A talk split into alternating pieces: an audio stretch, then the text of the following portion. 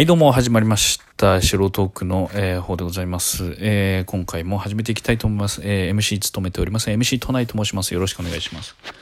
今回ですね、えー聞くワイドショーのコーナーやっていきたいと思います。えー早速いつものです、ねえースマートニュースのアプリの方を見ていきたいと思います。えーいつもね、ニュース見てますけど、今回気になるニュースはどんなのがあるでしょうか。そうですね。えーニコラス・ケイジと結婚した日本人女性リコ柴田さんは一体何者 ?1 年前滋賀で滋賀県で出会い交際に発展結婚式で点々点ということで。ちょっとこれ見てみましょうか、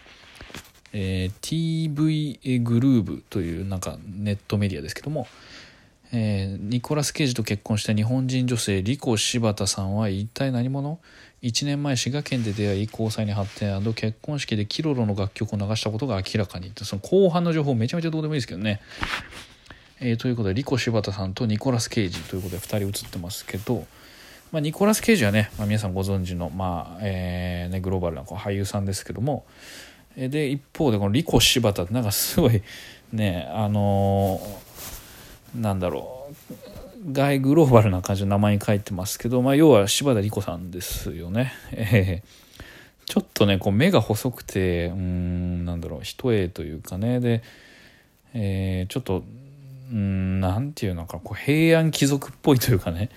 現代令和の時代でモテる顔ではないというかちょっとやっぱ平安の時代ならモテそうな感じのなんか目の顔、うん、なんか紫式部っぽい顔してる方ですけどねこの柴田理子さんっていうのは。うん、ということで、えー映画「ナショナルトレジャー」などで知られる俳優のニコラス・ケイジさんと、えー先月結婚した日本人女性リコ・柴田さん、えー結婚式の詳細や彼女についての謎が徐々に明らかになっているようだ。なるほど、えーこの2人は去年の2月末米ニューヨークの J ジョン・ F・ ケネディ空港にて手をつないで歩いている姿がパパラッチされ交際報道が出たえーその後もデートしている姿が何度かパパラッチされ交際報道から1年経った今年2月16日2人はラスベガスで結婚式を挙げ夫婦となったということです。えーでリコ・柴田さんが一体どんな人物であるかはこれまで不明でメディアはニコラス・ケイジがまたアジア人女性と結婚したことであこれ2回目とかなんですね。これす,、ま、すなわち3回目とか。あなるほど、うん、でリコさんが26歳。若い。えーで、えー彼の31歳も年下であることを話題にしていたがようやく分かってきましたと詳細が。結婚式は和洋折衷。まあどうでもいいですけどね。ラスベガスでやったそうですね。ラスベガスのウィーンカジノホテルで小規模の結婚式を挙げたニコラス・トリコさん。結婚式はカトリックと新道式ダブルスタイルで行われ、えーなるほど。ニコラスは詩人ウォルト・ホイットマンの詩やリコさんは俳句を送り合ったというなんかすごいね手の込んだ、えー式ですけど神道かつカトリックっていうなんかもうごっちゃがごった返しの、えースタイルでですね。ででし片や、えーなんか外人の作った詩を送りで片や俳句で返すっていうなんかもうぐちゃぐちゃのいろんな文化が混ざりこざりのなんかもう結婚式ですけども、えーでニコラスは、えータキシードを着用。でリコさんは日本の伝統の婚礼衣装として和装という、えーファッションもごちゃごちゃごっちゃ混ぜというね。なるほど。で京都で作った高いやつなんだそうですね。でバージンロードではリコさんはお気に入りの曲である日本のデュオキロロの冬の歌を流したという。なるほどね。で面白いのが、えー結婚式はとても小規模で近親者のみで行われ祝賀会の方ではなんとニコラスの元妻で現在は友人であるアリス・キムさんも出席していたと伝えられている。ということでアリス・キムさんという方が多分ニコラスの元嫁ということなんでま名前的にも韓国の方なんでしょうね。多分韓国人まあ前の嫁もアジア人だったということで韓国人の嫁からの、え日本人嫁っていうことなんでしょうけども。うん。まあで1年前ね滋賀県で2人は出会ったらしくてえーでまあコロナのあれもあったんで、えー結構日本で過ごすことも多かったと。なるほど。6ヶ月はねこう会えなかったということですけど遠距離を経て、えー、プロポーズする時も FaceTime でプロポーズしたということでね。で春で結婚ということで、まあ、まあまあもうね勝ち組っちゃ勝ち組ですよね。ある意味ではでも。ニコラスと結婚できてもお金なんてもうね使ってもきりないぐらいありますから多分。こんなねハリウッドとかの俳優でわけでしょ？うん。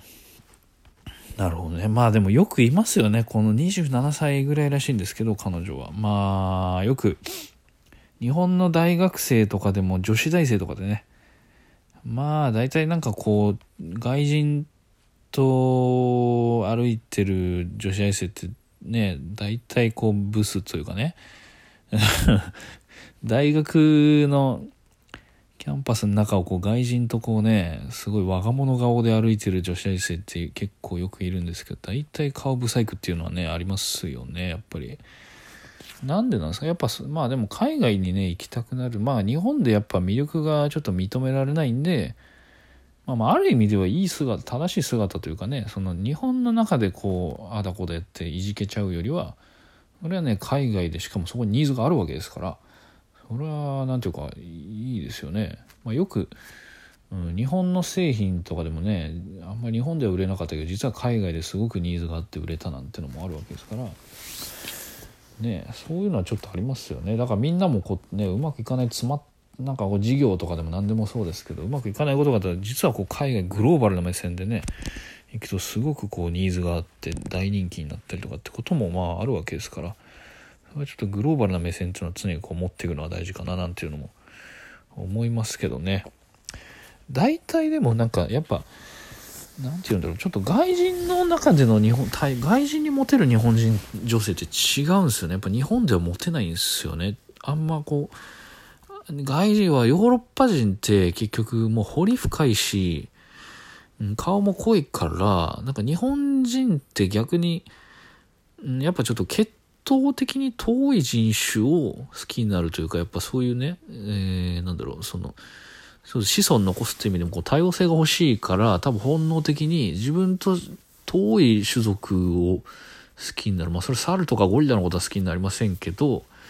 でもね同じアジア人の日本人よりもやっぱちょっと欧米系の方にこう好きになる。方向はありますよね。だから逆に言うと日本人女性も大体こうギャルメイクとかっていうのも結局、まあ、突き詰めていくと目を大きくしてねえー、ちょっとこう濃い顔というかに作ってまあ少なくともこう薄い顔を作ることないじゃないですかメイクでやっぱその欧米に寄せてるというかねやっぱ欧米人の顔っていうのがやっぱり日本人にとっての理想の顔というかいい顔だっていう前提のもとでやっぱああいうメイクってこう発展してきてるんでうんなんだろう日本の中でモテる顔っていうのはやっぱりこう欧米系の顔というかね目が大きくてクリッとしてっていう顔がやっぱいいわけですよね。かたやそのやっぱその逆もしかりで欧米人にとってのいい好きな顔っていうのは実はやっぱこうちょっと自分たちとしてはこう DNA の遠い日本人のアジア系の顔でしかもそれが中途半端にこう欧米人に顔が寄ってるとむしろ中途半端で良くないんでしょうね。もう日本人ならアジアですごい振り切ってアジアっぽい顔、ザ・アジアって感じの顔の方が外人、欧米人からしたらタイプなんでしょうね。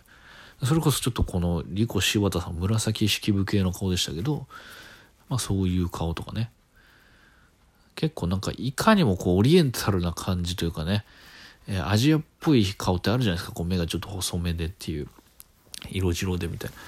ああいうのが好きですよね、外国人は。ああ、なるほどね。